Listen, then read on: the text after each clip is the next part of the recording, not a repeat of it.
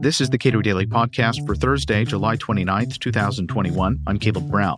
The contradictions in so many self styled conservatives' claims about the tyranny of big tech are ever present, but they keep doing it. And the shift to fighting on antitrust grounds is in full force. Elizabeth Nolan Brown is a senior editor at Reason. We talked about the current state of the fight against big tech. It's a popular thing online to grab two tweets from the same Republican politician on the subject of tech and speech and uh, either cancel culture or any number of things and point out how diametrically opposed uh, those ideas are. How much awareness is there within the, the GOP or within the conservative movement that there is a pretty big inconsistency there? I think that they have to know that they're making contradictions. I think that there's just uh, not a lot of care about that. Um, you see both what you mentioned and the and a lot of you know people like Josh Hawley saying on Twitter, you know that Facebook is a monopoly, or you know, uh, please go buy my book on Amazon about how big tech is a tyranny, and it's just it's it's silly. There's no way to not realize that that there's a hypocrisy there, but also it it doesn't matter. the The goal is just uh, you know demonizing big tech.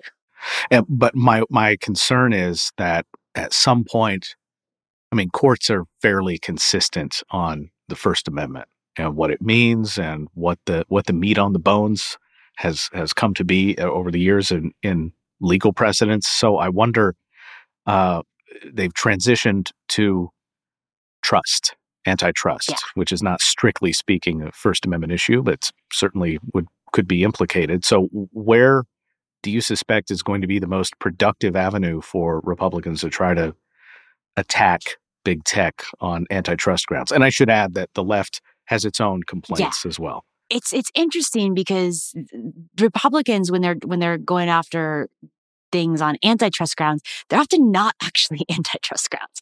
Like there's a lot of saying that things are antitrust issues, but they actually then are uh, freedom of speech issues that relate to the First Amendment and sometimes, you know, specifically to Section 230.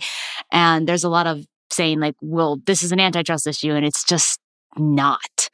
But um, and you also have that though on on the Democrats side too. Um, you know, like eh, my favorite example recently was a, of earlier this year, uh, Elizabeth Warren said Amazon tweeted something at, back at her, and she said like, "This is why we need to br- uh, use antitrust to break up big tech, so you're not powerful enough to heckle senators with snotty tweets."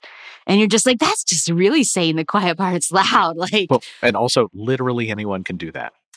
right, exactly. like literally anyone can just create an account and heckle senators with snotty tweets. So, well, so one of the things that I've, I've noticed is that uh, when oh, years ago, when someone would make a public case on behalf of taking down some company, once they filed the, the lawsuit or the, the legal challenge in some way, it was substantially different from uh, the arguments that they were making in public. But now, I don't know. It really seems like a lot of the arguments that they're making in public are going to be in lawsuits that ultimately at least to my mind, are largely baseless. Yeah, I mean, it's at least been reassuring to see that with one of them so far, the the FTC lawsuit joined by a bunch of attorneys general against Facebook, um, you know, they were like Facebook as a monopoly, and they just sort of like glossed over it. It was like Facebook is a monopoly, and and then like all the stuff that followed from it. And the, the a judge recently, a federal court recently rejected the lawsuit and said, um, you know, rejected the complaint. They said that the FTC could refile, but they said like you just sort of said that they're a monopoly and gave zero evidence. We're not just gonna, you know, like you need to give us something in order to prove that. And it was just kind of funny because it's like I think that's how how bold they've become though because they think that the case because there's such bipartisan support at least for this idea that these are all monopolies that you can use antitrust law to break up. And because there's such a like a popular narrative about that now that they're just like yeah we'll just throw that in a court document. We don't even have to explain ourselves. The judge will just go with that. And it's like no you still kind of need to actually make that case. In my various conversations with Matthew Feeney and Will Duffield at Cato about uh, subjects like this, I keep reiterating my concern that left and right ultimately will find something to agree on, uh, and that's the that's the nightmare scenario uh, when it comes to either antitrust or trying to restrict the ability of platforms to make their own decisions about who's on them and who isn't. Yeah, I think that's definitely the the, the danger in both of those things. Um, is that you know, they have very different reasons it, it, for wanting to do these things, but they sometimes agree on the same solutions, which aren't going to make anyone happy but that's that's what you're seeing with antitrust right now. I mean, like I said, the the Republicans are largely just like we're mad about social media content moderation decisions, people getting kicked off of Facebook and Twitter or whatever. Um, the left, you see much more typical, like you know, democratic concerns, like these companies are too big. You know, we just need to cut them down to size because they're just too big. But they've both decided that the solution then is to reform antitrust laws and you know um, either either use lawsuits or use new laws to to break up Facebook and break up biz big big tech. And, but it's just, it's strange because a, a lot of their solutions that they're proposing are not just going to target big tech. I mean, they like to act like they're just going to, but they're going to affect business at large. And the things that they would do to companies like Facebook and Twitter aren't going to address any of the problems people have. Like, no one's mad that Facebook actually also owns Instagram and WhatsApp. Like that's not the issue people have with Facebook. Like even if Facebook has to get rid of WhatsApp and, and Instagram, they're still going to make content moderation decisions people don't like and kick off groups and kick off things. And nobody, it's not going to fix anything that people are actually mad about. Yeah. So, and correct me if I'm wrong, but it seems like the break it up is more of the preference of the left and the right.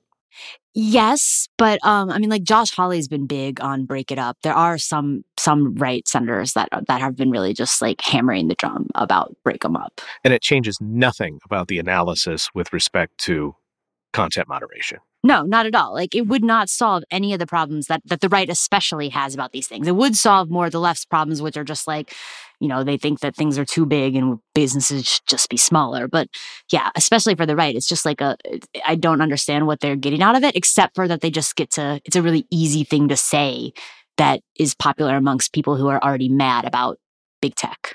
And uh, to some extent, it seems like uh, people like Mark Zuckerberg have been able to co opt this anger and direct it into a regulatory push that Mark Zuckerberg can get behind, which which of course is also terrifying in its own way. Yeah, definitely. Um, both with this and in the sort of you know broader like Section 230 or free speech on, on on social media more broadly, like Facebook has has been masterful of because of course they are they've got all these lawyers they've got all these charges at at working this to their advantage and that's that's another kind of thing that's just whatever whatever they do in this antitrust realm is actually going to you know they say it's about increasing competition and promoting competition but it would really just make it much more difficult for startups and smaller you know social media companies smaller internet companies in general to to take off in the first place. So it would really just entrench the power of the companies that we have now that people are mad about.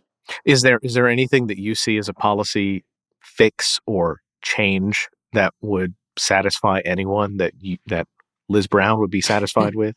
no, I mean, I think we have a pretty good standard right now. Like for the past, you know, uh, 40 or so years, it's been the, the consumer harm standard, you know, um, like as, as, you know, sort of advocated by the Chicago school. And it's been very much based on, you know, antitrust enforcement was based on is something is a business not just doing you know not just big not just the you know have a lot of market power but are they using this in an anti-competitive way that causes consumer harm either raises prices for consumers or just you know in other in other ways you know does not makes it hard for consumers and especially Democrats, but people on both sides really just want to get rid of that. And I just, I don't think that's a good idea. Like when you get rid of that, the things you replace it with are much less tangible and much more based on these like sort of, you know, ideological positions rather than like what's just good for your average person. Well, how seriously do you take the push to replace the consumer welfare standard?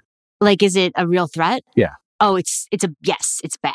I think because uh, under the Biden administration, you know, you've got Tim Wu, who is one of the he was like the the guy who invented the concept of net neutrality, but also he's been you know very bit much behind the push to uh, get rid of the consumer welfare standard. His his book is The Curse of Bigness, which is just about like why you know companies just big is bad, and he's now Biden's uh, competition policy director at the on the Economic Policy Council. You've got Lina Khan, who's another one who is also big on this. You know, the consumer harm standard is just totally wrong, and we we need to we need to get rid of it and we need to have all these other you know more ideological standards and now she's not just been appointed to the FTC but chair of the FTC so i think that there's that there's a big danger of of it being sort of revised Elizabeth Nolan Brown is a senior editor at Reason. We spoke last week. Subscribe to the Cato Daily Podcast pretty much anywhere and follow us on Twitter at Cato Podcast.